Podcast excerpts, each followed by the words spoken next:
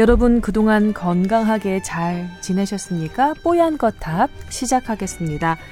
언제나 그랬듯 늘 그랬듯 정해진 식순에 따라 등장인물 소개 먼저 해드리겠습니다. 조동찬 의학 전문 기자 나오셨습니다. 안녕하세요. 네, 안녕하십니까? 네, 반갑습니다. 그리고 임채선 원장님 모셨습니다. 반갑습니다. 네, 안녕하세요. 안녕하세요. 자, 어, 두분 뭐 한 주일에 또 잘 지내시고 다시 모였는데 왜 조 기자님은 한 시간 더 먼저 와 계셨어요? 2시부터 기다리셨대요. 저희 지금 3시 정도에 녹음 시작하고 있는데요. 저번 주에 일찍 가서 그런가 봐요. 아, 스스로 벌준 예. 거예요? 그러니까 임원장이 원래 이제 우리가 2시에 하기로 했는데 네, 오후 본인이 2시에 이제 하기로 했는데 그 진료 3시죠? 시간 때문에 2시 할 경우 배가 고프다. 그러니까 3시에 하는 게 어떻겠냐라고 그 질문을 했었죠. 예, 저희 단체 톡방에 저희 단체 톡방에 남겼잖아요. 저는 그걸 아니었어요? 승인하지 않았어요. 아, 그래도 당신이 알고 배고픈 거랑 나랑 무슨 상관이냐. 아니 우리 PD도 그렇고 작가도 그렇고 우리 모두 나는 다 그때 그런, 이제 오케이라고 치는 게 하고. 오케이. 오 그래 2시 오케이 이거죠. 아, 2시 오케이. 아, 그렇다고 본인은 거기서 확실하게 답은 안 해도 오는 거 자체로 2시에 오는 건 진짜 좀 이상한 거 아니에요? 아니 그러니까 시간이 음. 좀 애매하게 그래서 음. 일단 뭐 2시 여기 와서 일을 하면 되겠다 싶어서 그냥 일찍 왔어요. 어, 여기 독서실 같고 좀 괜찮았죠, 느낌. 뭐 괜찮은 거, 예, 그렇더라고요. 음. 오랜만에 이제, 어, 이게, 아, 그러면 우리 녹음하려고 일찍 온 게 아니라 시간이 중간에 붕 떠서 네. 저는 그럼 저, 솔직해야지 이 사람아. 저번 주에 네. 그 조 기자가 방송 사고를 냈잖아요. 보셨어요? 방송 사고? 네. 오, 나 못 봤네. 그날 그 상황이 뭐였냐면 이제 뉴스가 딱 끝나고 네. 이제 정리가 된 다음에 나가야 되는데 뉴스 중간에 이제 밖으로 나가는 그게 찍혔어요. 오. 이제 제가 정확하게 말씀드리면 상황을 설명드리면 네. standing filler라고 해서 어, 앵커가 교체하는 남자 음. 앵커와 여자 앵커가 교체하는 시기에 네. 지미집이라는 카메라, 그러니까 네. 천장에 서 있는 카메라로 그 모습이 그대로 나가게끔 하는 거예요. 근데 이제 그 바뀌는 타이밍이 이 마지막에 이제 제가 출연 기사였어요. 그러니까 네. 저는 뭐냐면 어 조동찬 씨 거기 앉아 있다가 말을 맞추면 어 나와라 자연스럽게 나오는데 네. 어 그게 카메라에 생방송으로 중계가 되니 절대 넘어지지 말라 이렇게만 얘기를 들었죠. 아, 근데 넘어지지 말라는 그런 지시 상당히 좀 독특한데요. 그런 지시 별로 안 하거든요. 누가 그걸 일부러 넘어지려고 그러겠어요. 그래서 넘어지지 마십시오. 의도적으로 그러지 마세요. 전좀 그래서 이제 이상한데요? 뭐 어, 그런가 보다고 해서 이제 아그 마무리 한 다음에 네. 절대 넘어지지 않고 넘어가 너, 그러니까 지나가 나가야지 하고서 딱 가서 나가는데 앵커가 말씀을 하고 계신 거예요 김성준 선배가 어, 좀 그러니까- 빠르게 들어오셨나? 음. 아니면 이제 뭔가 이제 정리하는 멘트 음. 그런 거를 뭐 하신 거예요 하신 코너의 거예요 closing 같은 거. 예. 음. 그러니까 저도 나가면서 어 저분이 왜 말씀을 하시지 이렇게 쭈뼛쭈뼛하게 됐구나. 그래서 나갔어요 그냥 그래서 저- 넘어지지 않고 나가니까 전 잘 나갔다 생각하고 있는데 다들 웃으시는 거예요 그러니까 그게 two shot으로 잡혀서 아, 이게 아. 출연이 끝나고 한 분이 계속 말씀하시는데 저는 중간에 확 나가버리는 장면이 그냥. 아. 근데 그 숨겨진 사연 밑에 뭐가 있었냐면 네. 제가 그날 조 기자를 만나려고 밑에서 기다리고 있었거든요. 근데 이 사건이 딱 나니까 아 얘가 나를 만나려고 그렇게 뉴스를 그러니까. 다 팽겨치고 내려왔구나 이런 생각을 사실 했어요. 평소에 사실 네. 그렇게 좀 음, 사이 어, 아웅다웅 하지만 그래도 그냥 기다리고 있으니까 득달같이 내려가고 싶어서 그죠? 아니 그 임원장이 신경이 그렇게 쓰였던 거예요. 지가 그죠? 배가 고프면 승질을 내요. 저 인간이. 지 배고픈 걸 못 참아요. 그래서 아 저 인간 또 배고프다고 승질 낼 텐데 하는 마음은 좀 있었죠. 예, 조 기자님의 방송 사고에 이런 백그라운드 얘기가 있었다는 거, 예, 알겠습니다. 근데 사실 뭐 이거는 약간 가외 얘기긴 한데 뉴스 프로그램이나 뭐 다른 여타 프로그램에서 중간에 코너와 코너 사이에 지미집 카메라가 싹 돌면서 어, 출연진들이 이렇게 좀 교체되는 그런 그 장면이 의외로 이렇게 약간 좀 이 아나운서가 이런 얘기 하면 안. 좀 뽀대나지 않나요? 네, 그러니까 이게 좀 살아있는. 그렇죠. 네. 약간 리, 약간 그 생동감이 느껴지잖아요. 뭔가 좀 있어 보이고. 그리고 뉴스가 라이브로 진행되고 있으니까 라이브 네. 현장을 보여주는 건 괜찮은 것 같아요. 음. 예, 저도 음, 그렇군요. 실수만 그리고 뭐 아무리 그래도 방송의 꽃은 사고예요. 그러니까 그게 의도된 꽃이 사고면 꽃인데 뒤에서 의도된 사고면 그게. 좀 자기적이 그렇지만 음. 최선을 다하려고 하는 어떤 사고가 나는 거는 그게 계속 방송 사고 동영상 특히 뉴스 사고 동영상에서 인터넷에 회자되고 네. 그 유튜브에 계속 올라가고 블로그에 올라가서 막 많은 사람들이 보고 웃잖아요. 그러니까 저도 이제 그거를 그 편집을 해서 제 페이스북에 올렸거든요. 음. 어유 조회수 높- 높아서 그 반응 좋았어요. 그러니까 어쨌든 되게 큰 웃음 줬다. 뭐 어, 사회에 지대한 공을 좀 세우셨네요. 뭐 그렇죠. 그거 갖고 그러니까 제가 이제 일부러 의도된 그 저희가 아니라 음. 정말 그렇게 하고 가면 저 정말 신중하게 서류 챙겨가지고 뭐 대본 챙겨서 나갔거든요.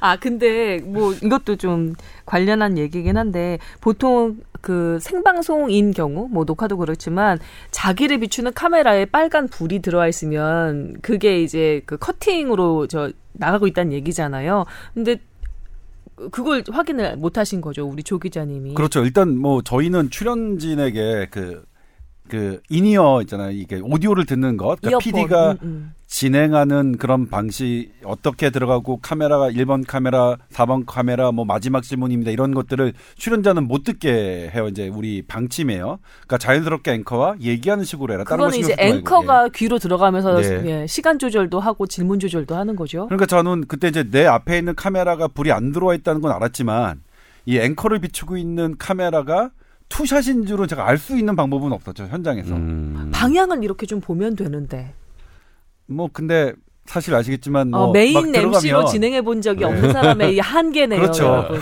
예. 그 한계를 여러분께서 널리 예, 이해를 해주셔야 됩니다. 아니 왜 그렇게 웃지? wow 자랑 많이 넣으셨어. 야, 많이 그렇죠. 아, 조 기자님 여기서 이러시면 안 됩니다.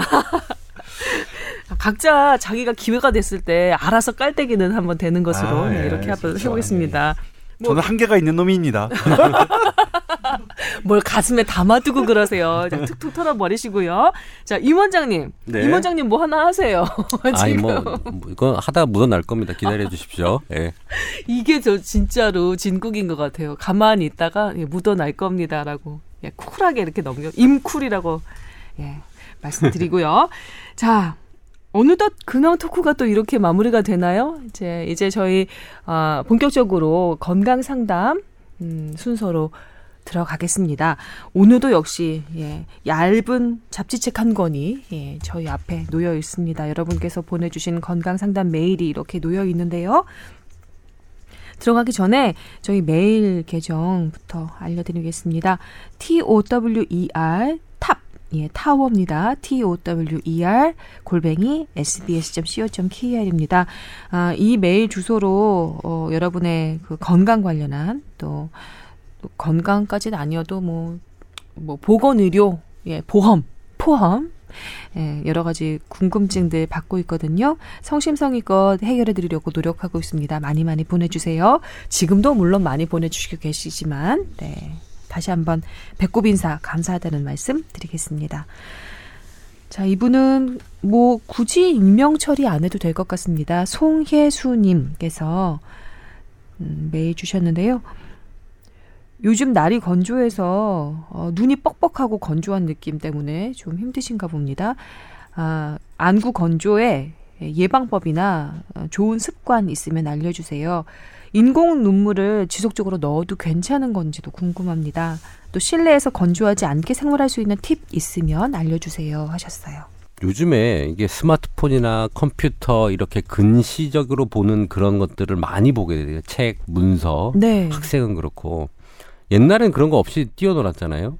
그렇죠. 음, 그래서 사실은 좋은 습관이 중요한 게 아니라 눈 운동이 중요합니다. 그러니까 어, 멀리 보는 것도 하고 가까운 것도 보는 걸 하고 그걸 번갈아 가면서 하는 게 좋고 특히 멀리 보는 걸 좀 많이 해야 되는데 너무 가까이 보는 것만 계속 하다 보니까 홍채 조절 그냥 그 눈의 움직임 근육의 움직임이 음. 굳어지는 거죠. 근데 그런 게 잘 될 때 눈물이 잘 나오거든요. 아 그래요? 그게 눈물 나오는 것과도 연관이 있나요? 있죠. 예. 아. 그래서 어, 한 곳을 눈을 부릅뜨면서 네. 집중해서 보는 것보다는 멀리 보는 것들을 운동하는 그런 생활 방식의 문제인 것 같아요. 아, 아니 눈물이 나오는 게 네. 그눈 초점 맞추는 근육의 그저 긴장도와 연관이 있다는 생각은 못 했었어요. 그래서 음. 방금 전에 멀리 보고 가까이 보고 하는 그그 눈 수정체에 조절하는 그 근육의 긴장도와 이완도가 왜 눈물 나는 것과 관련이 있나요? 여쭤보려고 그랬었거든요. 그러니까 수정체를 조절하는 근육도 있고요. 홍채라고 해서 조리개를 열고 닫는 것도 있고 그래요. 아, 어. 그거는 빛 관련한 거 아니에요? 네, 빛 관련된 거예요. 네. 근데 그 주위의 근육이 움직일 때 안방수라고 하는 안쪽에서 이제 눈물이 나오는 눈물샘의 길들이 있는데 네. 그런 것들이 영향을 좀 받아요. 아. 어, 그래서 한쪽으로 계속 한 필요한 물질하면 그런 것들이 영향을 받기 때문에 멀리 좀 보는 습관이 제일 중요할 것 같아요. 저는요. 아. 그래서 이거는 뭐 인, 인공 눈물 뭐 이런 것들은 제가 볼 때는 한시적인 것 같고요. 음, 어, 일시적인 것 네, 같고. 음. 또좀 멀리 보는 습관이 좀 필요할 것 같아요. 음, 네. 멀리 보는 습관. 그 인공 눈물이 이제 사실 부작용이 이렇게 알려진 것만큼 뭐 그 크지는 않습니다. 그러니까 뭐 기사에는 인공 눈물 많이 썼더니 뭐 세균 감염됐더라 뭐 이런 거는 이제 음. 감염된 오염된 인공 눈물을 썼을 때 이제 감염이 되는 거고 잘 관리된 무균의 그런 인공 눈물을 자주 사용하는 거에 뭐 커다랗게 문제는 없는데 네. 다만 이제 임 원장이 얘기했던 대로 인공 눈물이 해결책은 아닌 거죠. 음. 그런데 스마트폰을 보면 왜 눈이 건조해지느냐? 음. 영국에서 학생들을 대상으로 실험을 해봤어요. 네. 그러니까 그냥 평소에 어, 자연 상태에서 눈을 몇 번 깜빡이나 봤더니 한 서른 번에서 마흔 번 정도를 깜빡입니다. 음. 그런데 스마트폰을 1분 정도 보게 했더니 평균 10번에서 15번이에요. 어우, 눈 깜빡이는 줄어들네요. 수가 어. 절반 이상으로 줄어들어요. 네. 그러니까 눈을 어, 눈 뜨고 자면 그러니까 이게 눈이 조금 막그막 이렇게 침침하고 건조한 것처럼 음. 그렇게 눈을 자연스럽게 깜, 깜, 깜빡이는 걸로 눈물의 윤활유를 이렇게 해줘야 되는데 네. 그게 안 되니까 그 안구 건조증이 심해지는 거거든요. 음. 그러니까 그 그렇다 어쩔 수 없다. 그러니까 네. 우리가 안 그러고 싶지만 어떤 거에 몰두해서 가- 보면 눈을 덜 깜빡이게 됩니다. 그래서 스마트폰이나 컴퓨터 화면이나 문서를 네. 볼 때는 무의식 중에 눈 깜빡임을 줄인다는 거죠. 네, 그렇죠. 그리고 예전에는 이제 그걸 보는 시간이 많지 않았잖아요. 그러니까 보더라도 나 다른 시간에는 이제 막 눈을 충분히 깜빡였는데 음. 지금은 지하철 타건 뭐 버스를 타건 전부 다 이제 그걸 보니까 들여다 보니까 음. 안구 건조증이 더 확연히 많이 늘었죠. 그렇구나. 네.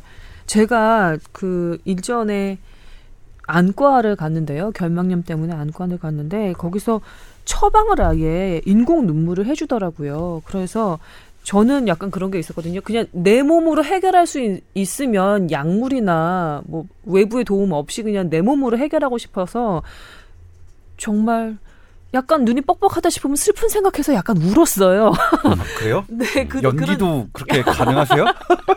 아, 이, 이상한 깔때기죠? 아, 하여튼 그랬는데, 그, 어떤 슬픈 안과- 생각을 하시면 눈물이 나던가요? 뭐, 뭐, 가- 예쁜 강아지가 죽은 생각? 뭐, 그다음에 음, 애국가 부르면서 울고 막. 여튼 하여튼 그랬는데, 안과 그 의사 선생님이 그러시더라고요. 인공 눈물에 대해서 그렇게 거부감을 가질 필요가 없습니다. 그냥 손이 건조해서 핸드 로션 바르듯이 얼굴 보호하려고 그 선크림 바르듯이 그냥 로션 바른다 생각하고 가끔 가끔 집어넣어 주세요. 라고 말씀하셨어요. 네, 그러니까 저는 제 친구 안과 병원에 가면 제가 눈이 다래끼 때문에 음. 세 차례 한 수술을 받았어요. 아유, 손 대지 마요. 또 그 손 깨끗하지도 않은 손. 제 손이니까요, 뭐. 아, 손 하나 널 그래도 뭐 소중히 여긴다. 여기서 이러시면 안 돼요. 그럴 때마다 어쨌든 그 인공 눈물을 잔뜩 챙겨줘요. 음. 그러니까 그뭐 아니야, 너 나이 들면 어쨌든 눈 건조해지니까 그냥 해 음. 줄게 하면서 그러니까 이제 그런 안과 의사들은 그렇게 거부감 없이 처방을 하고 그러니까 그러더라고요. 문제가 없다고 생각을 하고 있는 거죠. 음, 네. 제가 뭐 그 컴퓨터도 많이 보고 스마트폰도 많이 보고 또 여성 같은 경우는 분장도 하잖아요. 화장도 음. 하잖아요. 그래서 눈이 좀 뻑뻑해질 위험이 많은데 그때 인공 눈물 별로 그렇게 무서워하지 마시고 불편하면 사서 넣으셔도 괜찮을 것 같습니다. 그, 경험이에요. 예. 뽀얀 가족들의 눈 건강을 위한 한 가지 팁을 알려드릴게요. 좋습니다. 뽀얀 건강. 그러니까 스마트폰. 많이 보지 마시고 네. 뽀얀 거탑을 눈 감고 들으세요. 그러면 예. 눈에 촉촉함과 의학 상식과 여러 가지를 다 갖다 드릴 수 있을 것 같아요. 네.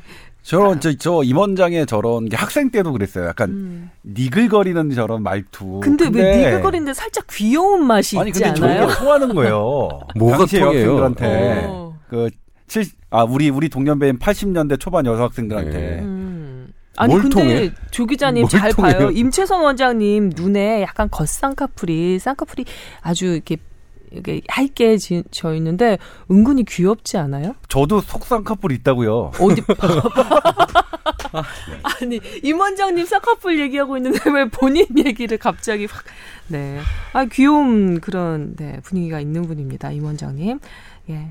저희 뽀얀 거탑 뽀얀 식구들께서는 저희 뽀얀 거탑 팟캐스트를 눈을 감고 예, 들어주시길 바라겠습니다. 네. 그리고 저는 우리 뽀, 저 뽀얀 거탑 들으면 늘 잠을 잘 자요.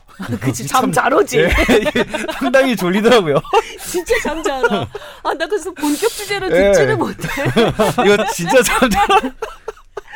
아, 그래서 애매하게 안 졸리고 할 때 딱 좋아요. 딱 네. 들으면 저희 와이프도 자려고 할 때 듣는데요. 잘아요, 우리 잘아요. 본격 주제를 예. 앞으로 땡길까요? 작가님 어떡할까요? 아니요, 그래도 뭐 가야죠. 네, 예, 그래도, 어쨌든 뭐 예. 중간에 노래라도 부릅시다. 노래라도 부릅시다. 자, 뽀얀거탑 forever. 네. 자, 두 번째 사연으로 넘어가겠습니다. 아, 출퇴근길 함께 해주시는 세 분 덕분에 지옥철도 즐거운 마음으로 타고 다니는 청취자입니다. 고맙습니다. 아, 감사합니다. 그리고 제가 예전에 하던 프로그램 리얼 코리아 시절을 기억을 하시네요. 예, 갑자기 제 이제 연령대가 노출이 되는데 아, 얼른 넘어가고요. 예. 자, 이분은 그러니까 15, 20년 전에도 음, 네. 리얼 코리아를 진행하셨네요. 네, 네, 그렇고 됐고요. 자, 이분은 남성분이시고요. 제가 유치원 다닐 때. 아니에요. 진짜인 줄 아시겠네, 진짜. 남성분이고요. 체중이 105kg, 키가 187cm, 어, 나이는 35살이십니다. 이분 20대 초반부터 체중이 한 130kg, 그러니까 약간 거구이신 거예요. 풍채가 아주 좋으신 분입니다. 그런데 이제 이분의 문제는 어, 발바닥에 통증이 생긴 거예요. 발바닥에. 어, 일요일 아침, 2주 전쯤에, 일요일 아침에 갑자기 발바닥에 통증이 느껴졌는데, 쩔뚝이면서 걸을 수 있는 수준의 통증이었는데, 밤부터는 정말 디딜 수도 없을 정도로 통증이 심해졌다. 그리고 아침에, 월요일 아침에 일어나 보니까 붓기도 있었다. 정형외과 가서 엑스레이 찍고 뼈에는 이상이 없다는 걸 확인받았다. 의사 선생님 소견은 일반적으로 어, 족저근막염은 발 뒤꿈치에 통증이 있는데 본인은 발바닥 중앙에 통증이 있으니 일반적인 족저근막염은 아닌 것 같습니다. 하지만 일단 족저근막염 약을 먹어봅시다. 이렇게 얘기를 듣고 예, 처방을 받았다고 합니다. 또 화요일에는 통증이 가시지 않아서 한의원도 가신 거예요. 어, 한의원 한의사 선생님께서는 근육이 심한 게 심하게 뭉칠 것 같다라는 말씀으로 뭐 침 치료 이런 걸 해주신 거죠. 다시 또 예, 정형외과를 갔는데 이번엔 통풍 얘기를 들으신 겁니다. 이제는 상황이 더 안 좋아졌어요. 붓기도 더 많이 붓고 빨갛게 예, 이제 색깔도 변하고 발열까지 있는 겁니다. 열도 나는 거예요. 아 그래서 지금 생, 생활이 약간 좀 힘드신 모양입니다. 자 궁금한 건 피 검사가 결과가 정상이어도 통풍 증상이 나타날 수 있느냐?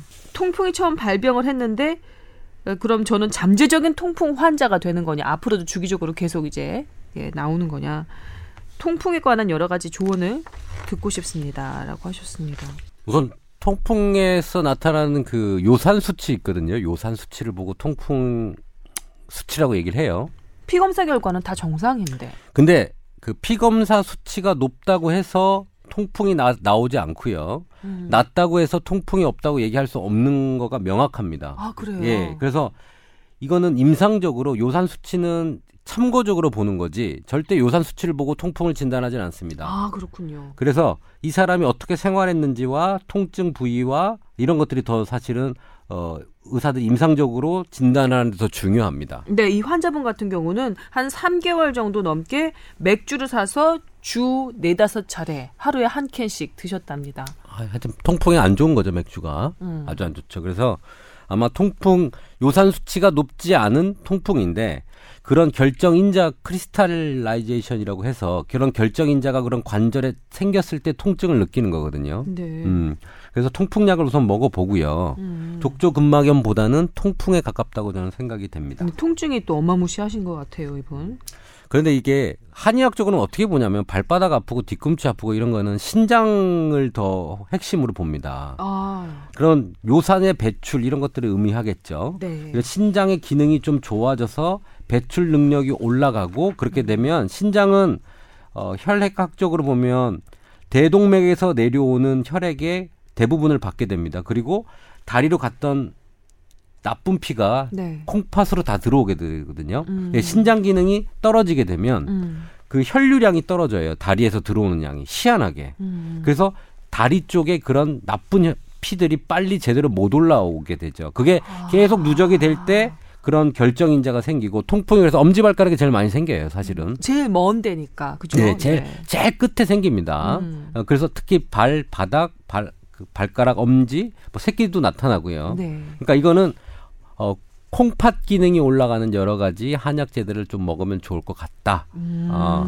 하초를 튼튼하게 하는 약재들을 달여서 먹거나 네. 그다음에 우리 통풍약을 먼저 먹어야겠죠. 네. 네. 그렇군요. 네, 일단 피 검사 임원장이 얘기했지만 피 검사에서 그 요산 수치가 실제로 높은 사람이면서 가, 그 통풍 환자인 경우가 절반 정도밖에 안 된다고 돼 있거든요. 아, 네. 그러니까 절반 정도는 혈중에 요산 수치가 없더라 높지 않더라도 음. 이게 통풍 진단이 될 수 있습니다. 그러니까 통풍은 혈중에 요산 수치가 높으냐 낮으냐로 진단 내리는 게 아니라 음. 이 특정한 그 통풍 관절염이 있느냐 없느냐로 그 판단을 하는 거거든요. 통풍 관절이면은 발바닥은 예외여야 되는 거 아닌가요? 그러니까 여러 군데 쌓일 수. 있는데 임원장이 얘기했지만 이제 가장 많은 데가 엄지 발가락입니다. 엄지 네. 발가락 끝이 아니라 엄지 발가락의 뿌리, 뿌리 그렇죠. 쪽 예. 그쪽에 제일 많이 생기고 근데 증상은 이제 이게 통이 통풍이라는 게 바람만 스쳐도 아프다는 거잖아요. 근데 예. 이분 살짝만 닿아도 엄청나게 아프니까 음. 이거는 이제 이게 통풍의 증 앓고 있는 분들의 이제 특징이거든요. 전형적인 음, 그리고 증상이죠. 예전에 이제 제가 아, 뭐 저기지만 청와대 출입 기자들이 많이 걸렸죠. 술과 맥주와 고기를 많이 음, 먹는 사람. 먹는 어. 그런 부유한 아, 어. 그랬습니까? 네. 그리고 그 지금 미국 특파원으로 가 있는 어 김모 선배 같은 경우에는 네. 그래서 어 본인은 맥주를 안 드시고 이제 소주만 드시더라고요. 음. 그러니까 훨씬 더 뭐 나아지셨다 아, 그러더라고요. 그러니까 네. 식생활 개선 이런 걸로 상당히 뭐 나아질 수 있고요. 그다음에 음. 일단 통풍 치료가 들어가 지금 약을 그 쓰시고 드시고 계시잖아요. 처방 네, 받아서. 통풍 치료 받고. 그래서 이 약이 듣는다면 뭐 통풍이 맞지 않을까 싶긴 하네요. 음. 한의학적으로는 네. 이게 신장 콩팥은 찬 거를 제일 안 좋아합니다. 콩팥은 어. 음. 신장은 네. 그래서 찬 거를 안 좋아하는데 보리가 찬 성질이에요. 그래서 맥주가 먹으면 참 시원하고 여름에 먹으면 좋은데 음. 이렇게 찬 걸 먹게 되면 신장이 기능이 오므러든다고 표현을 하죠 한의학적에서는. 음. 저는 그게 다 일맥상통한다고 그러네요. 보여요. 네, 예, 의학과 그러네요. 한의학이. 그렇군요. 자, 우리 사연 주신 분은요, 예, 통풍 때문에 지금, 아우, 이게 정말 바람만 스쳐도 아프다는 그 통증, 예, 통풍 통증인데요. 맥주 일단 줄이시고요. 콩팥 기능 보완은 약 한번, 예, 생각해 보시면 좋을 것 같습니다. 그리고 또 하나, 요산 수치와 이 통풍 진단이 완벽하게 일치하는 거는 아니라는 사실. 일치하지 않아, 않아요. 네. 그리고 요산 수치가 높다고 알았네요. 해도 음. 통풍이 그 통풍 관절염이 없는 사람도 많거든요. 음, 그러니까요. 네, 그러니까 참고하는 자 임원장이 얘기했던 대로 참고하는 자료지 음. 이게 뭐 진단에 영향을 주는 그 수치는 아닙니다. 이게 피검사 결과 정상이어도 통풍 증상은 충분히 나타날 수 있다. 그렇다면 이제 그런 질문 있죠. 그럼 왜 하느냐? 아, 이 허를 딱 찔렸네. 예, 그런. 근데 안 하기는 좀 뭐예요. 안 하기 좀 뭐예요. 어. 예. 그러니까 생리병리학적으로 요산이 많으면서 그게 뭉쳐가지고 통풍 환자들이 그 조직 검사를 해보면 나오거든요. 네. 그러니까 얘가 만들기를 마- 만드는데 음, 그게 피검 피해 많다고 해서 관절에 생기어서 병을 유발하지는 않는다는 거죠. 음, 음, 네. 그 사이에 뭔가 숨겨진 과정이 기전이. 또 예. 있군요. 아직은 모르지만. 예, 알겠습니다. 자. 다음 사연으로 넘어가겠습니다. 언제나 애정하며 뽀얀 거탑 꼼꼼하게 듣고 있는 30대 후반 애청자입니다. 케미 brothers로 점점 거듭나는 잘생긴 조동찬 기자님과 재치 만점 임채선 원장님 그리고 그 사이에서 균형 잡힌 기립근 뽐내주시는 김수원 아나운서님 모두 감사합니다. 이렇게 시작하신 분입니다. 와 팩트와 넘 픽션을 완전히 이제 와, 이렇게 네. 잘 섞으셨네요. 제 처음에 얼굴- 팩트로 시작하고 그. 판단은 자기 마음속에 있는. 거죠. 네. 나는 픽션인가? 제 얼굴 봤어요? 이분이 지금? 아주 쌍꺼풀이 그러니까 지신 뭐냐면. 마땅히 칭찬할 게 없는 사람한테 쓰이는 형용사가 재치 만점이에요. 아, 그런 어. 정해져 있어요. 그럼요. 뭐잘 뭐 마땅히 잘생기지도 않았고 뭐 저기 하니까 당신 재치 만점이네. 뭐 이렇게 착하다는. 말하고 착하다는 말하고 똑같은 건가요? 우리 어, 소개팅 할때 넘어가지 마세요, 임 원장님. 왜 갑자기 설득당하려고 그러시지? 자, 자, 자, 넘어가겠습니다. 네, 자, 이분은 참 독특한 메일을 보내오셨는데 본인이 직접 자신의 몸을 이렇게 네. 눈사람처럼 그리시고 통증이 있는 곳을 이제 아픈 곳에서 화살표로 해서 직접 그려주셨습니다. 그리고 아주 내가 제가 보기엔 어 뭐랄까 형 상태를 잘 잡아서 표현해내는 그런 미적 감각이 탁월하신 분이 아닌가 싶은 게 진짜 왼쪽 발 같고 진짜 뒷모습 같아요. 그죠? 이 정도면 상당히 표현을 잘해주신 거죠. 이분의 아픈 곳은 어, 이건 여러분도 보셔야 되는데 왼쪽 엉덩이의 상단부 그 다음에 감각이 없는 곳은 왼쪽 발가락 넷째 발가락의 중간 부위가 감각이 없답니다. 하지만 이 두 곳 모두 엄청나게 어마무시한 통증 때문에 이분이 아주 고통을 받고 계신 거예요. 칼로 찌르는 것 같은 통증. 그리고 이 통증이 쭉 연결이 된다고 이렇게 적어 주셨거든요. 이분이 연구생으로 아주 오랫동안 앉아서 근무를 하셨답니다. 아. 그리고 이 왼쪽 네 번째 그 발가락 중간 감각 없는 건 10년 전부터 계속 이러셨대요.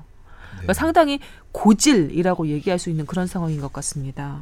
네. 어, 내용이 참 기네요. 네, 이게 아주 자세하게 예, 보내주셨는데요. 네. 이분, 이- 이분 같은 경우도 이게 그 딱히 뭐가 병명인지를 모르겠는 상황이어서 더 그러니까 허리가 아프고 모양입니다. 그다음에 이제 왼쪽 다리로 신경 뻗침 현상이 1년에 한두 번씩 있었다. 네. 이건 이제 우리 용어로 방사통, 라디에이팅 페인이라고 하는데 음, 그게 있었고 왼쪽 네 번째 발가락 정도가 지금 감각이 없는 걸 발견했다. 예, 그 피부 감각은 없는데 거기에 통증은 있는 거예요 지금. 네. 읽어보면. 네. 지금 현재 임신 중이거든요. 또 음. 또 둘째 아기 임신 중이니까. 네, 그래서 CT나 MRI 같은 것도 찍지 못할 것 같다는 거죠. 그리고 지금 증세면 그 CT나 MRI 공격적인 이제 그 진단을 하실 만큼 뭐 이렇게 위중한 상태는 아닌 것 같아요. 그러니까 음, 어 이거 지금 나오 그 말씀하시는 걸로 보서 봐서는 네. 요추 다섯 번째와 천초 첫 번째 정도 사이에서 음. 뭐 디스크가 나와 있든 뭐가 나와 있든 그쪽에 약간 예, 예, 뭐 뭐가 신경을 누르는 것 같아요. 좁아져 있거나. 근데 이제 임신하면 배가 좀 나오죠. 네. 배가 나오면 어 허리 신경이 갖고 있는 그 관의 압력이 증가합니다. 음. 그래서 좀 더 증상이 악화될 수가 있는 거죠. 네. 그런데 어 감각 네 번째 발가락 중간에 감각이 없는 거 네. 남의 살 같다고 느껴지시는 그렇죠, 거거든요. 그렇죠. 네. 근데 그러면 이 남의 살 같은 거 이거 되게 문제 있는 거 아니냐? 아니 괜찮아요. 남의 살 같은 거 괜찮아요. 이거 여기만 하는 거. 그러니까 어. 크게 신경 쓰지 않으셔도 됩니다. 이거는 그러니까 나중에 좀 나아져서 좋아지면 좋아지고 아니면 말거나 이렇게 음. 하시면 되는데 주의 깊게 봐야 될 건 하나가 이제 운동 기능이 마비가 되느냐 안 되느냐. 그러니까 발가락을 움직여 봤을 때 음. 잘 움직이느냐 안 움직이느냐. 음. 그다음에 발등을 위로 제쳤 그 제쳤을 때 네. 그게 잘 되는 원활하게 되느냐 안 되느냐. 그러니까 운동 기능이 떨어지는 거가 아닌지를 그냥 그건 조금 꼼꼼하게 봐야 돼요. 음. 그다음에 근데 운동 기능만 순전히 운동 기능만 나가는 경우는 없는 건 아니지만 드물어요. 그럴 때는 이제 허리 통증과 그 아까 말씀드렸던 방사통, 음. 다리 신경이 이제 실처럼 딱 느껴진 통증도 같이 그, 그 증가되거든요. 이분 같은 경우는 그럼 디스크라고 봐야 되는 거죠?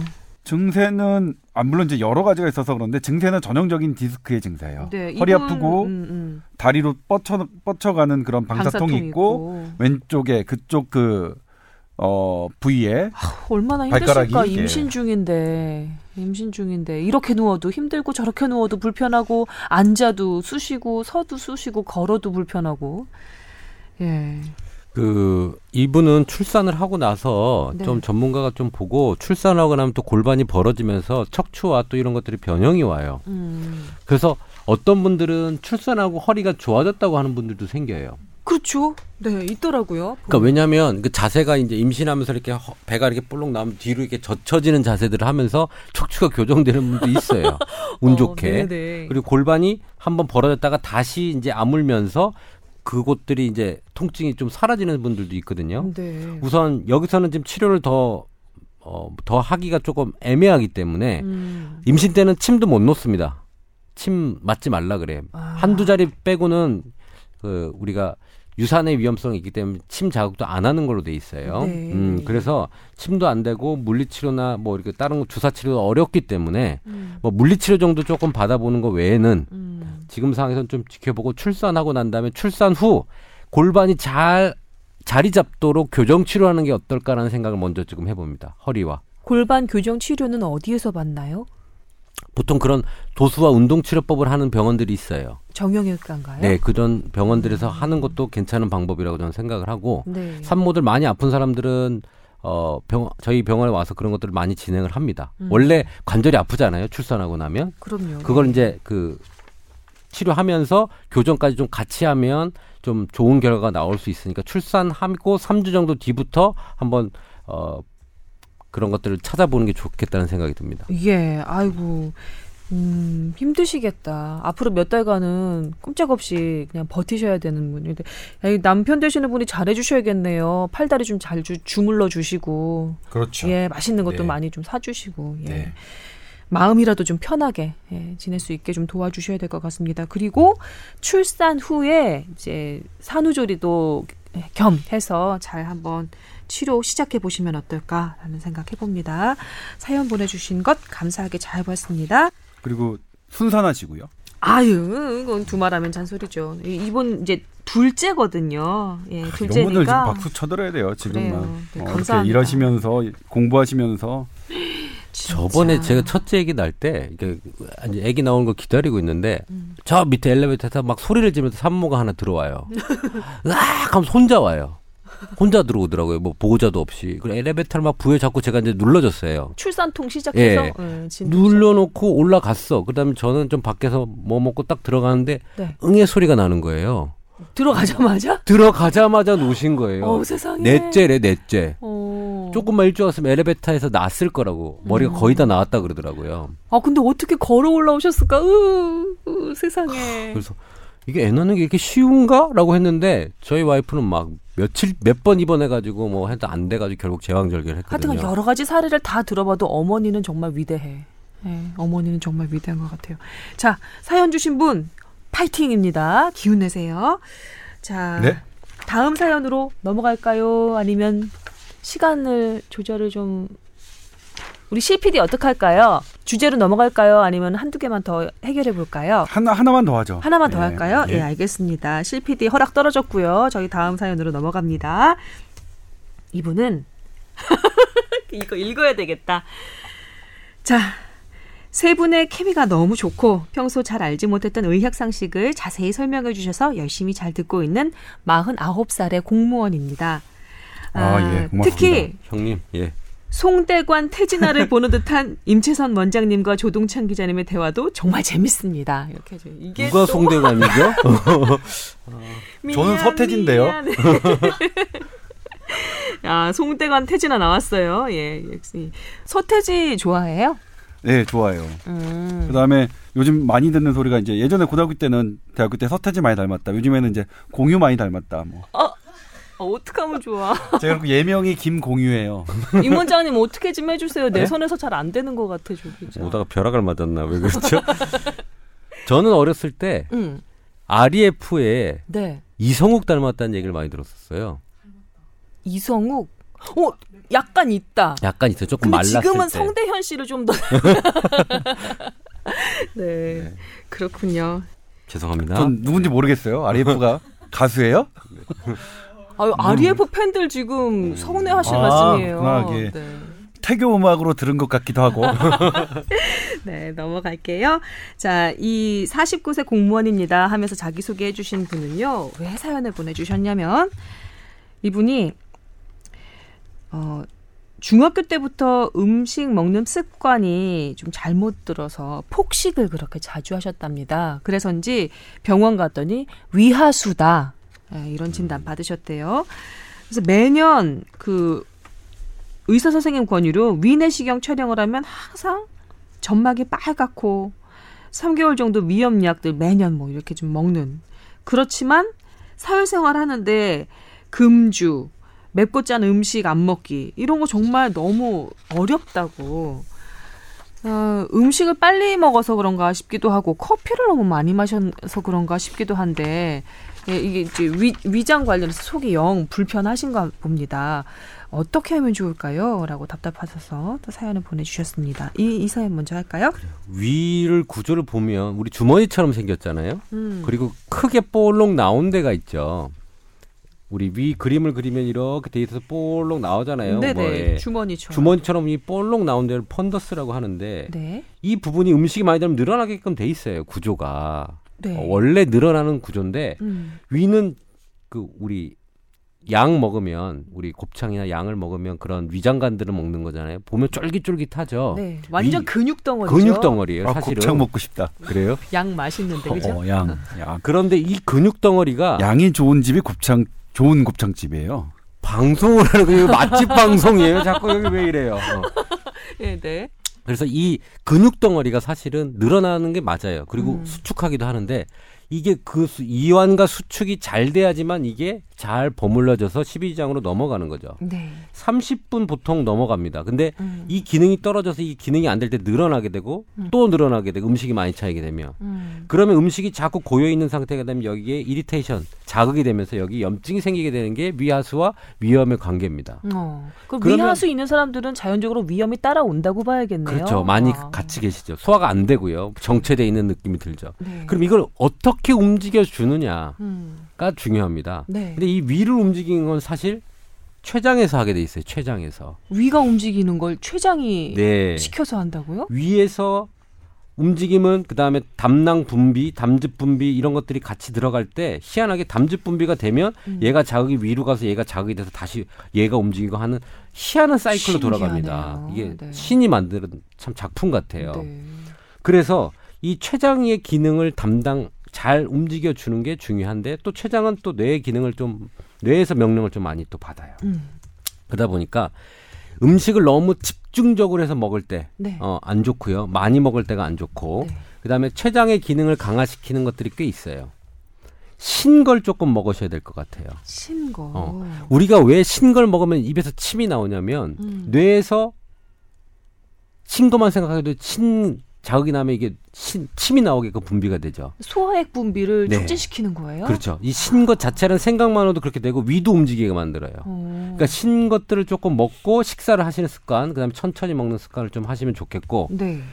만약에 치료제로 들, 들어간다면 카레라든지 강황이라든지 음. 이런 것들 위를 자극하면서 위에 염증은 억제하면서 소화를 잘 되게 하는 것들이거든요. 두루두루 좋네요. 네. 예. 그래서 강황이 아주 좋죠. 네.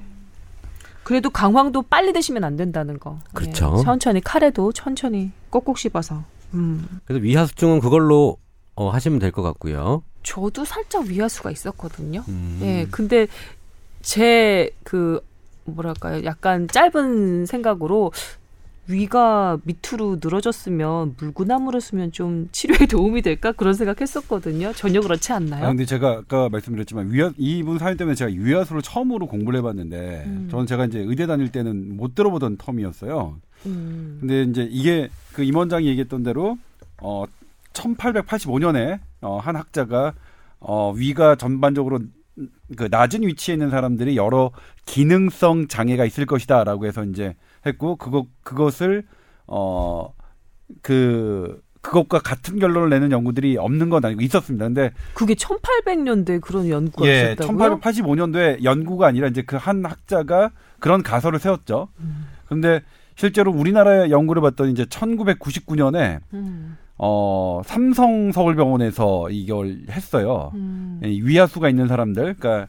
그 장골이라고 해서 이 골반뼈 위에 선을 딱 걷을 때 네. 거기보다 아래에 내려 위가 내- 위치한 사람들이 위하수라고 그 정인데 그런 사람들이 얼마나 되나 했더니 한 5% 정도가 됐어요. 장골이면은 엉치뼈의 가장 윗부분 예, 가장 아닌가요? 윗부분이요, 예. 그거보다 더 위장이 내려갈 수가 있나요? 네. 근데 이제 이 연구에서 재밌는 건 그것과 그 위하수가 있는 사람과 네. 기능성 장애는 관계가 없다는 게 이제 우리 1999년도에 나온 삼성병원의 결론이거든요. 어, 그러니까- 지금 임 원장님이 해주신 말씀과는 상관 약간 배치되는 것 같은데요. 그렇죠. 그러니까 이게 그렇게 임 원장이 얘기했던 것처럼 그 밑에 있는 게 어, 기능성 소화 장애와 관련이 있다 라는 연구도 있고 네. 그렇지 않은 연구도 지금은 있는 음. 거죠. 음. 두 가지가 다 있어요. 뭐 아직 원인은 몰라요. 음. 어. 근데 그럼에도 불구하고 아까 얘기했던 임 원장이 얘기했던 그런 뭐 음식을 전반적으로 기능성에 어떤 위에 문제가 있다면 임 원장이 했던 했던 대로 식습관을 어떻게 바르게 하느냐는 상당히 중요한 요소니까. 네, 위가 밑으로 처져 있다고 해서 100% 위장 장애가 있는 건 아니지만. 예. 위장 장애가 있는 분들의 상당 부분이 위가 처져 있는 분이 있는 거죠. 네. 네. 그런 그런 관계인 거고요. 지금 이분 같은 경우에는 두 개가 공교롭게도 같이 있는 거죠. 위하수라는 현상과 위 기능 장애라는 그 증상이 함께 있는 거죠. 그리고 예. 이제 그 이분 뭐 본인이 아시는데 커피가 유일하게 이제 그 아, 유일한 단점은 아니지만 음. 위의 이 작용을 조금 그 둔화시키거든요. 그래서 음. 속이 불편하실 때는 커피 줄이셔야겠죠. 어 근데 저도 사실은 뭐 커피를 마시면 속이 쓰린 건 왜 그래요? 원래 속이 좀 쓰려요. 그리고 근데 어 쓰린 부분은 있고 그 다음에 요즘에 믹스 커피 많이 먹잖아요. 근데 당분이 너무 많아서 네. 사실은 그걸 먹으면 솔직히 사실 좀 니글거리는 게 조금 부글거리고 좀 그런 게 생겨요. 부글거리고. 지방 덩어리랑 커피 음. 설탕 덩어리 먹는 거거든요. 믹스 네, 커피가. 네, 네. 그러니까 저번에도 말씀드렸듯이 해발 500m 이상에 있는 아라비카 그런 것들을 좋은 커피를 좀 드십시오. 아, 네. 아니, 커피 문외한은 전 모르니까요. 예. 근데 이 위하수 중에 위하수를 경험하는 분들의 또 나쁜 포인트, 악화되는 포인트가 뭐냐면 네. 그 10번 신경, 베이구스 너브, 그러니까 스트레스 받을 때 황진되는 그 너브 신경이 있어요. 네네. 그러면 걔네가 위의 움직임을 멈춰요. 스트레스 받으면 위의 움직임이 멈춰요. 네. 그렇게 되면 이게 늘어지겠죠. 움직여야 이게 오므라드는데. 딱 오므라져 있는데. 그래서 아. 보통 윗분들, 네. 예, 뭐 보도본부장님이라든지 음. 높은 사람과 밥을 먹을 때는 긴장을 하게 되잖아요. 그래서 체하는구나. 체하는 거예요. 딱 그 10번 신경이 그 긴장도를 두기 때문에 멈춰버려요, 위가. 네. 음, 그래서 잘 섞이지가 않는 거죠. 그래서 아. 답답한 느낌이 드는 겁니다. 그렇군요. 그러면 윗분하고 식사할 때는 소식해야겠다. 아, 더 먹게, 먹게. 아니요, 예, 부릅니다. 배부릅니다. 네, 잘 먹고 있습니다. 네, 이렇게 되는 거죠. 그렇군요. 커피는 아예 끊어야 할지라고 하셨는데 커피는 좀 줄이는 것으로 네. 네. 그리고 식사하시고 나서 조금 하시는 것으로 속 네. 네. 믹스 대신 아메리카노 정도 아메리카노 네. 설탕을 없이. 예. 알겠습니다. 이렇게 정리를 좀 하겠습니다. 자, 오늘 열심히 달려봤습니다. 여러분께서 주신 사연 최대한 해결해 드리려고 열심히 달려봤는데 어떻게 만족하셨는지 모르겠네요. 아무래도 그 한 주 휴방을 하고 예, 휴방을 네. 하고 여러분 음, 뽀얀거탑 식구들을 만나서 그런지 조금 더 이제 활기차게 진행을 할 수 있었던 것 같고요. 자, 저희 메일 계정 주소, 예, 메일 계정 다시 한번 알려드리고 그리고 오늘의 주제로 넘어가야 될 시간이 된 것 같습니다. 자, t o w e r at sbs.co.kr입니다. 타워 탑 썼습니다. 예, 건강 관련해서 궁금한 사항 어떤 것도 좋습니다. 많이 많이 보내주세요. 열심히 해결해 드리겠습니다. 자, 이제는 오늘의 주제로 넘어가겠습니다.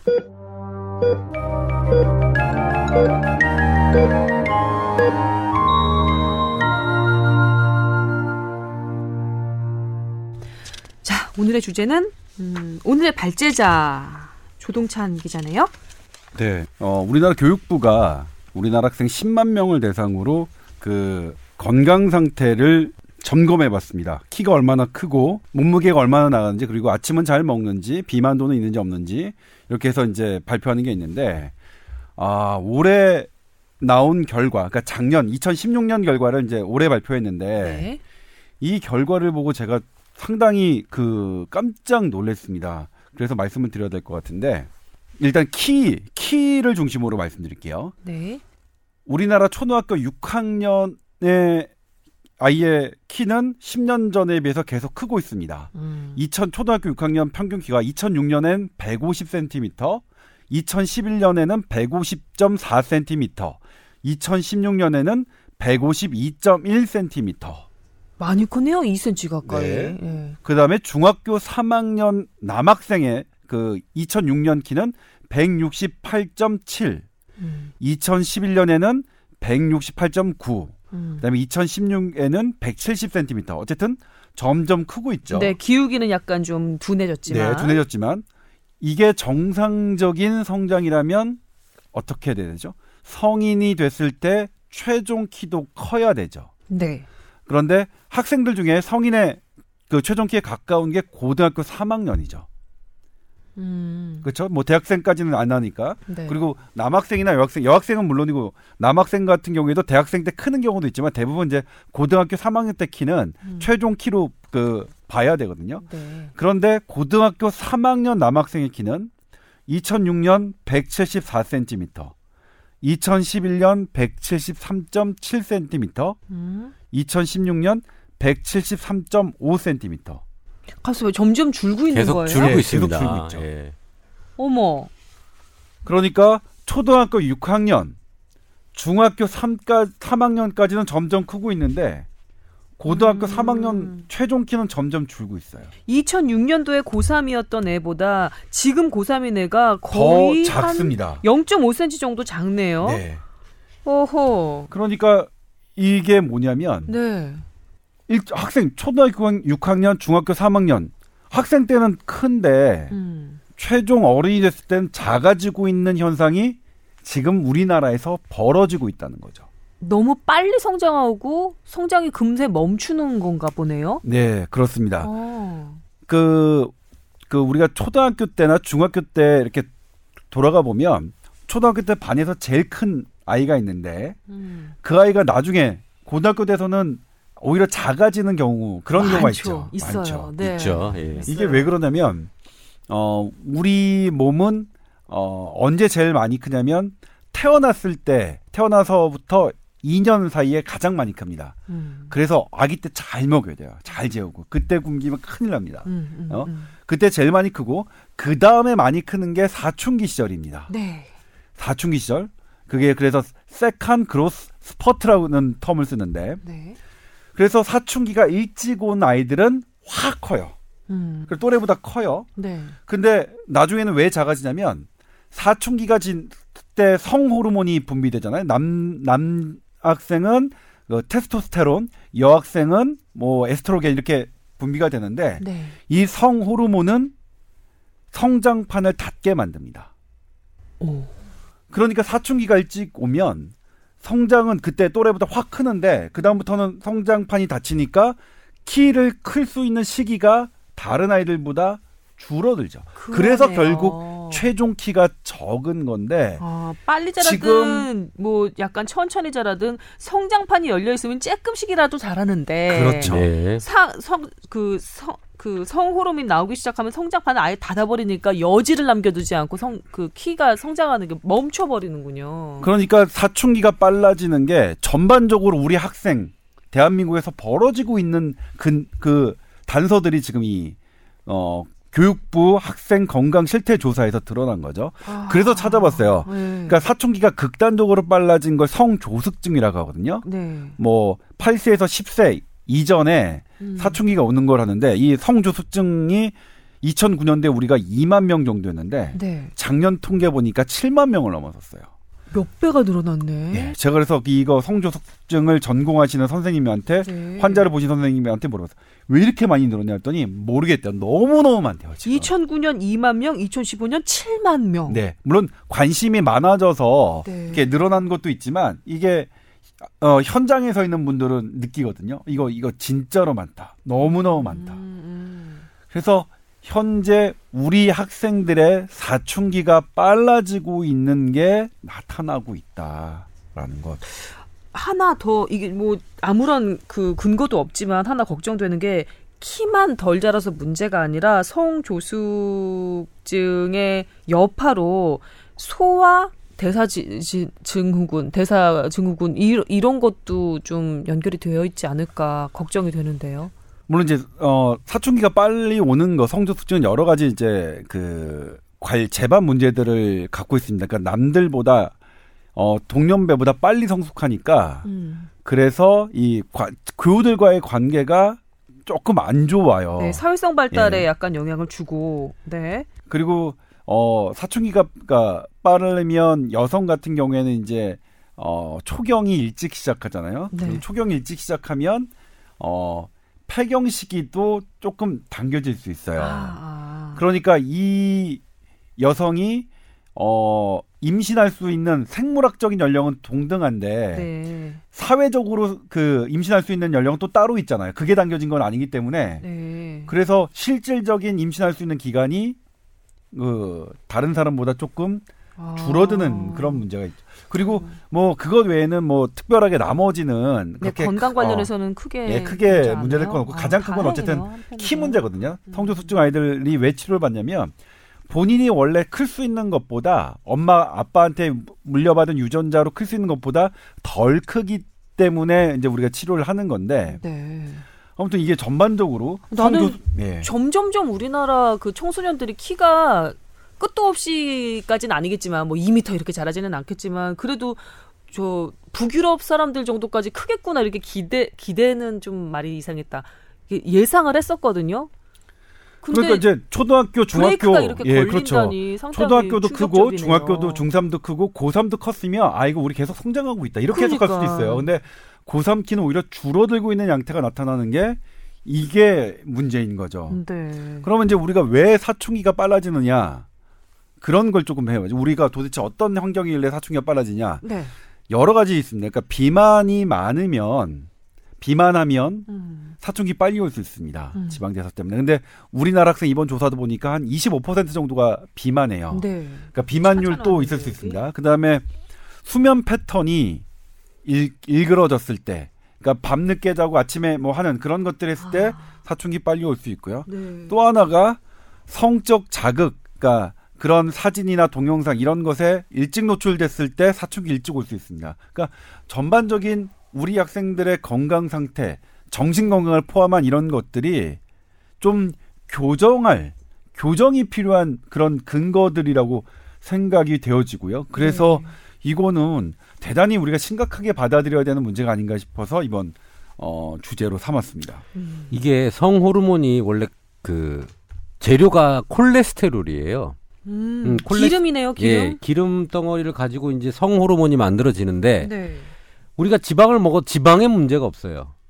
지방의 잘못돼서 쌓여서 콜레스테롤 형태로 몸에서 자극이 많이 쌓여 있을 때 재료가 많다 보니까 빨리 만들어질 수 있겠죠. 어떤 아까 얘기한 수면 자극, 수면이 음. 부족한 거, 그다음에 영상 음. 이런 것들 때문에 이 콜레스테롤 재료가 많이 쌓여진 상태에서 자극이 오면 성호르몬이 만들어지기 시작하는 거죠. 한번 네. 시작되면 바로 연결이 되면 재료가 많이 쌓여 있으니까 몸에서도 예. 사실 빨리빨리 만들자 이랬을 것 옛날에 같아요. 이 재료가 사실 우리가 피골이 삼접하고 살았잖아요. 사실 50년 전만 해도.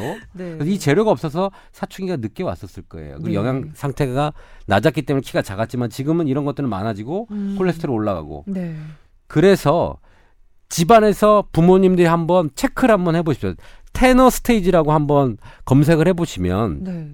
1단계부터 5단계까지가 있어요. 테너 스테이지가 뭘까요? 그러니까 여- 남성과 여성의 성 발달 상황을 보는 겁니다. 음모. 그러니까 음. 우리가 사춘기 때 그 음모가 나잖아요. 네. 그 다음에 여성 같은 경우는 유륜의 변화, 가슴의 변화 아, 이런 네네. 것들을 그림으로 나타내서 1단계, 2단계, 아. 3단계 나타나는데 네. 이게 1단계나 2단계들이 빨리 시작되는지 좀 보고요. 3단계 음. 넘어가면 성장이 끝납니다. 여성 같은 경우에는. 아, 네. 그 전에 체크를 좀 해보시고, 어, 한번, 어, 우리 목을- 애기가 예. 어 벌써 1단계 시작된 거야? 음. 어. 이런 느낌이 딱 들, 자꾸 관찰해 보셔서 네. 그런 게 됐을 때는 성조숙증 치료를 조금 받아야 될 수도 있습니다. 네, 그 검색창에 테너 스테이지. 네, 예, 테너. 한번, 예, 테너 스테이지 한번 찾아서 예, 한번 살펴보시기 바라겠습니다. 그 관련한 연구 어, 그 기사를 제가 좀 찾아놨는데요. 우리나라 청소년들 일주일에 한 번 그 패스트푸드 먹는 그 비율이 거의 80% 가까이 돼요. 77%. 그다음에 라면 먹는 비율이 이것도 더 많네요. 패스트푸드보다 더 많네. 77.6% 되거든요. 그에 비해서 채소를 섭취하는 그 비율은 24%밖에 안 돼요. 네. 아, 예. 물론 제가 이제 그거를 이제 녹이 기사에서 녹이지 않았던 말씀을 안 드렸던 이유가 음. 저는 이제 그렇게 돼 있으면 그렇게 패스트푸드를 많이 먹는 아이와 정상적인 밥을 먹는 아이의 비만율과 이런 것들을 조금 어, 이렇게 구분해서 연구를 했으면 좋겠는데 네. 이게 지금 정상인 애가 패스트푸드를 많이 먹었는지 아니면 그거를 구별해 놓지는 않았어요. 예, 그래서 네. 뭐 그런데 아무튼 전반적으로 우리가 그러니까 패스트푸드 많이 먹으면 어쨌든 비만해지는 거는 여러 연구 결과가 있으니까 그 영향이 상관관계는 있을 것 같아요. 네. 그리고 패스트푸드에 지방이 많이 들어가 있는 것도 사실이죠. 네, 그렇죠. 어. 그리고 거기에 어쨌든 달게 하려고 설탕이 많이 들어가 있다는 것도 네. 그러니까요. 기름지고 달고. 예. 그렇군요. 아니, 이 관련한 그 기사를 좀 찾아보다가 이 성조숙증 치료에 한의원들이 많이 이좀 얘기가 거론이 되거든요. 그 우리가 병원에서 성조숙증을 치료할 때는 이 어, 이 성호르몬의 발현을 억제하는 약들을 씁니다. 음. 그 조기에 너무 빨리 이게 성, 어, 성호르몬이 발달되기 시작하면 그걸 억제하는 약물을 쓰거든요. 이게 그 음. 키, 키 성장 관련한 그, 호, 그 한의학적인 치료랑도. 그, 연결이 되는 예, 건가요? 연결이 되죠.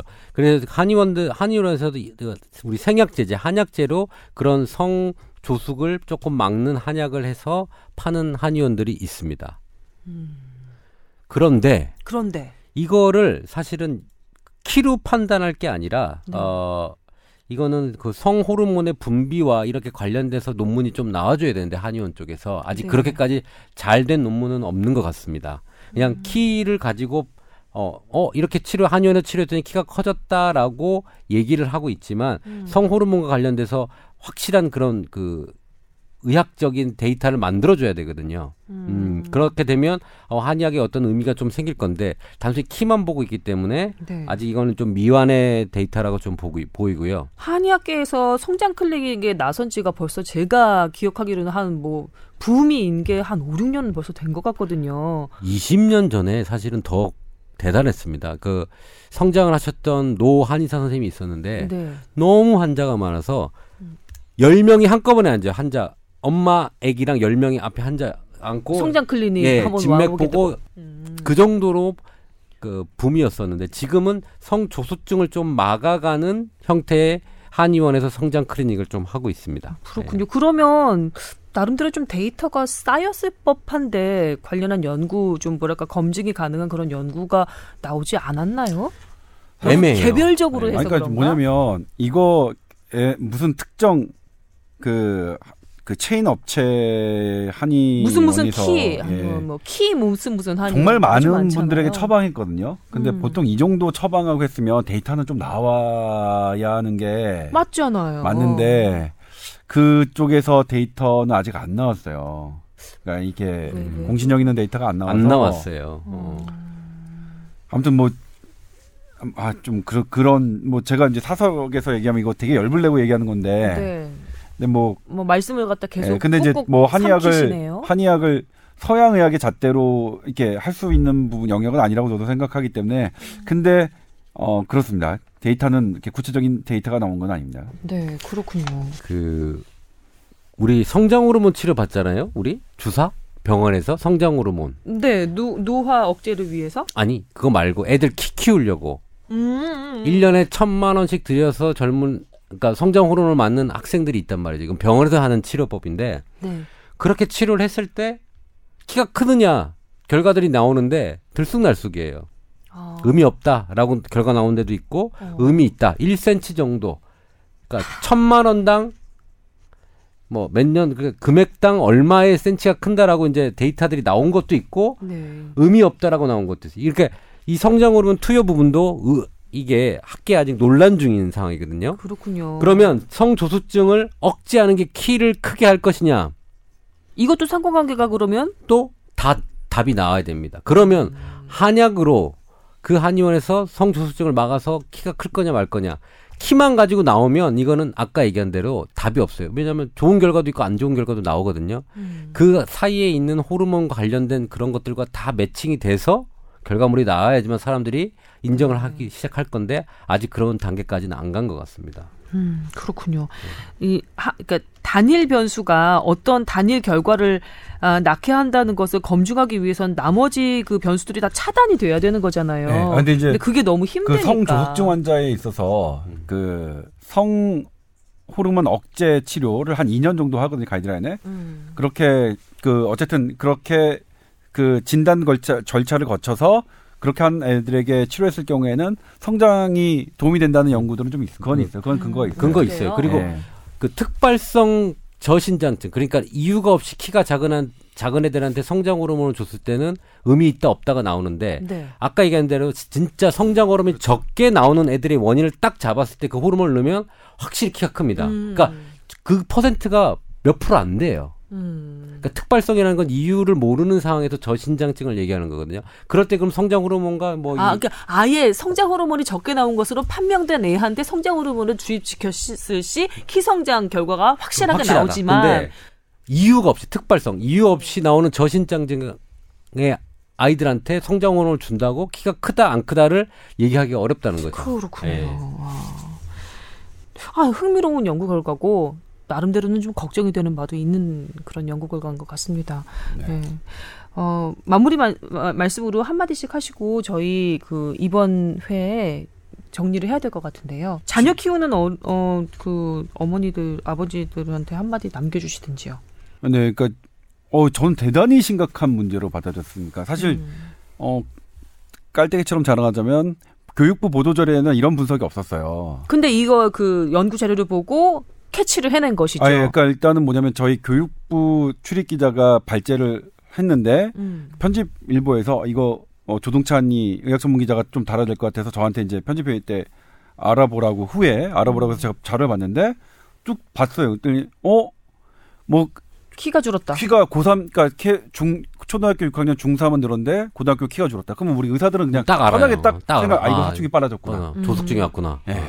그래서 그 관련 성조 숙증 보는 선생님한테 딱 했더니 야 동찬아 이거 난리야 난리.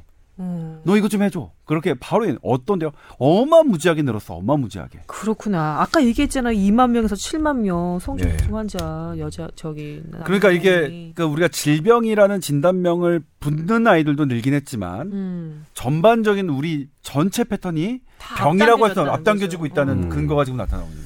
아, 이게 우리 그래서 잘해야 돼요. 그러니까 어른이 그냥 잘 살아야. 단지 키만의 네. 문제가 아닐 것 같은 느낌이 들어요. 사회 아 그러니까 청소년을 대하는 사회 분위기, 그 다음에 청소년 시기 자체가 앞당겨져서 여- 오는 여러 가지 그 부수적인 그런 현상들, 뭐 이런 여러 가지로 좀 뭔가가 변화의 하나의 그 그 한 단면을 보여주는 그 기사인 것 같거든요. 사실은 옛날에는 뭐 중2병 뭐 이렇게 해서 조금 그랬잖아요. 이게 땡 당겨지면서.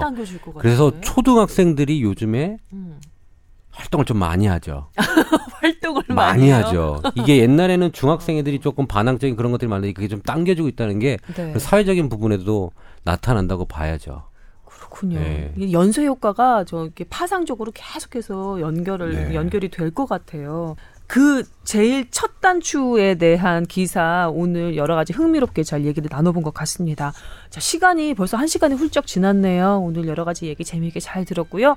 또 여러분도 들으면서 또, 또 여러 가지 졸릴 때 들으시면 좋아요.